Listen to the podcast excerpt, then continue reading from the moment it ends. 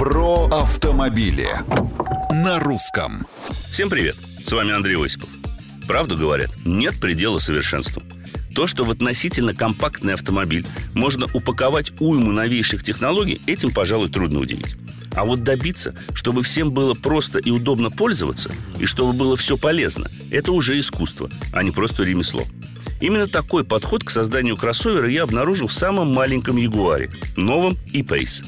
Стоит обратить внимание на вогнутую форму дверей, и вы поймете, за счет чего каждый миллиметр внутреннего пространства обеспечивает удобство водителей и пассажиров. Беспроводная зарядка, ионизация воздуха, отличная аудиосистема Meridian. Пожалуйста, стоит только захотеть.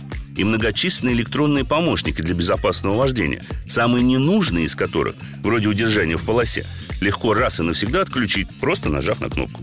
Но главное в движении этот Ягуар производит впечатление быстрого автомобиля, словно отлитого из единого куска металла.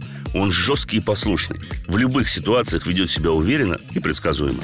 Вот, собственно, то главное, что следует знать о самом маленьком Ягуаре. Мнения и комментарии приветствуются на страничках Русского радио в социальных сетях. А с вами был Осипов про автомобили на русском.